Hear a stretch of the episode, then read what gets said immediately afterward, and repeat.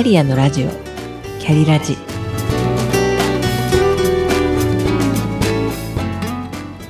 キャリアのラジオ。キャリラジ。この番組はキャリアもプライベートも輝くハッピーエイジングを目指すあなたを応援するキックカウンセリング番組です。お疲れ様です。キャリアコンサルタントの香りです。少し久しぶりの収録になってしまいました。遅れてやってきたコロナの症状で丸2週間高熱で寝込んでいました。倒れた初日に救急車を呼ぶべきだったと今回ばかりは大反省です。割れそうな痛さの頭痛に水分を一口飲むことも苦痛な喉の痛み。どれもが初めて味わう症状でプラス四六時中咳き込んで一度咳き込むと止まらないので本当にきつかったです。前回87回目の放送でコンコルド効果のことをお話ししましたがこのラジオを続けている私もコンコルド効果に陥っているのかもと思ったりしてで今回が88回目となりますがとりあえず100回目を終えるまでにその後のことは考えようと思っています。さて今回はあなたの家はパワースポットですか？というテーマでお話をします。いつの頃からか神社仏閣を訪れる人がとても増えたと思いませんか？自分が子供の頃から地域では有名な大きな神宮のそばに住んでいたので以前はいわゆる旗日の祝日に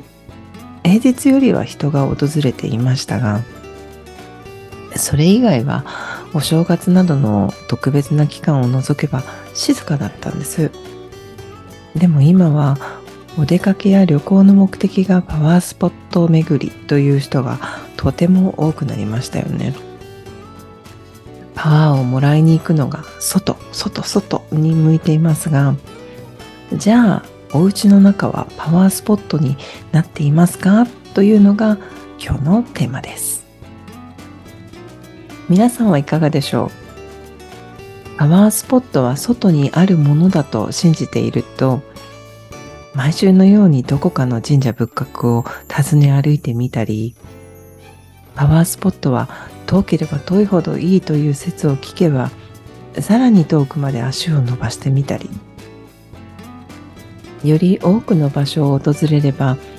どこかの神様が願い事を聞き届けてくれるんじゃないかなと思ってのことかもしれませんが、うん、外でエネルギーチャージをする前に一日の中で最も長い時間を過ごすお家はあなたにとって一番心地よい。そしてあなたが最もエネルギーチャージできる場所になっているか点検してみると良いと思います。点検するのは主に3つです。1つ目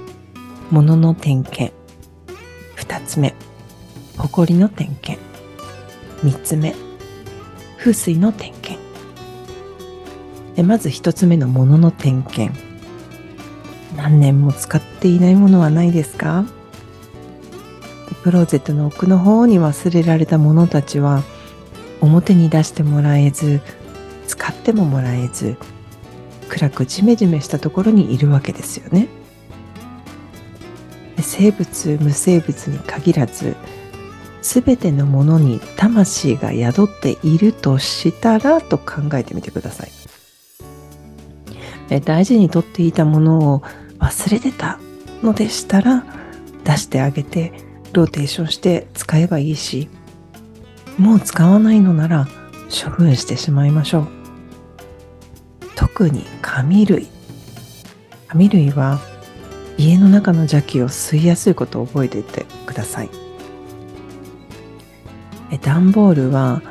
外から運ばれてきているのでできるだけ早く処分した方がいいですし例えばご夫婦で喧嘩が絶えないとか家の中にネガティブな空気が漂っているとしましょう。そういうものも紙袋や古新聞とにかく紙類は吸い取るんです。そして長年吸い取っているその紙類から出ている空気を夜寝ている間に無防備に私たちは吸っているわけですよね。紙類を捨てると家の空気がガラッと変わりますのでぜひやってみてください。2つ目の埃の点検。ゴミや埃は床ばかりに目が行きがちですが、うん、せっかく下を掃除しても溜まった埃は上からふわふわと落ちてきますから掃除は天井からスタートします。クイックルハンディみたいなもので良いので窓枠とか電気スイッチの上とか意外と溜まっています。3つ目は風水の点検。私はマヤ暦や液鏡では人のエネルギーを学び風水校では空間のエネルギーを学びました。以前住んでいたうちは風水口を取り入れていたこともあって家の中がとても気が良かったので外に出かけるよりも家で過ごすことが増えていったんです。逆に引っ越した今のうちはなぜか風水を考えないで即決してしまったために前回もお話ししましたが騒音被害等々でうちにいるのが苦痛な状態なんです。おまけにコロナにはなるし、ね、私のように住む家を間違えるとパワースポットどころかエネルギーを奪われ続ける逆パワースポットと化してしまいます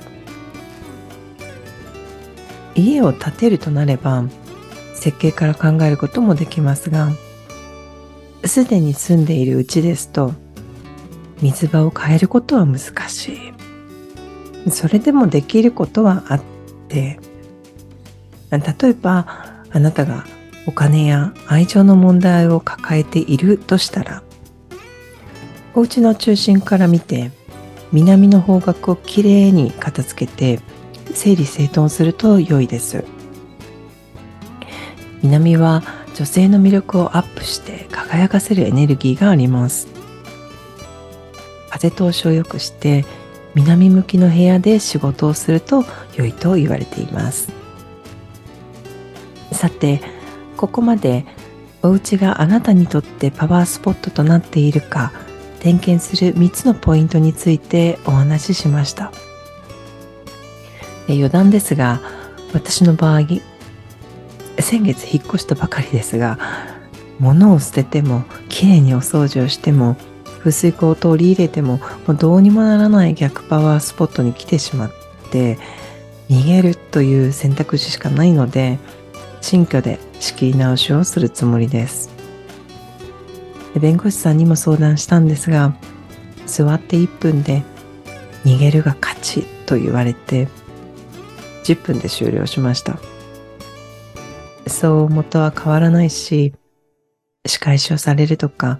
刑事事件に発展するケースがものすごく多いので引っ越しを決めたならそれが賢明ですっていうふうに言われました。話をパワースポットに戻しますね。ご参考までにお聞きいただければと思いますが私は以前某神宮に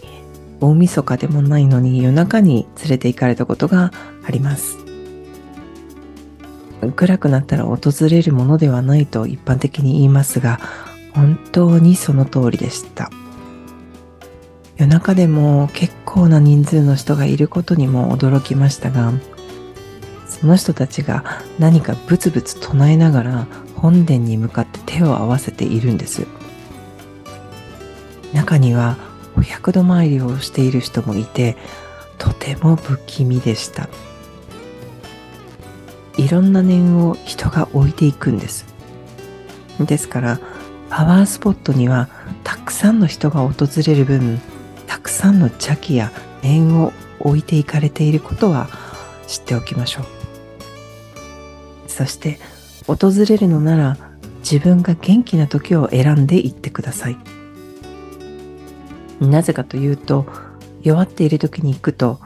そこに落ちている人が置いていったネガティブなものを連れて帰ってくることがあるからです。パワースポットとして注目されてから神宮のエネルギーも変わったというか神宮も経営に走り出してお金の匂いがブンブンするようになってから私はあまり足を運ばなくなりました。あちこちスタンプラリーのように巡るよりはうふすな神社や氏神様に「こんにちは」ってしょっちゅう挨拶に行く方がよほど守ってもらえます。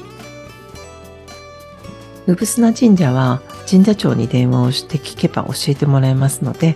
ご参考になさってください。いかがだったでしょうか？お聞き苦しいところが多々あったと思いますが本日も最後までお聴きくださりありがとうございました番組で取り上げてほしいご相談やご質問がありましたら番組概要欄のリンクからお寄せください。それではまた。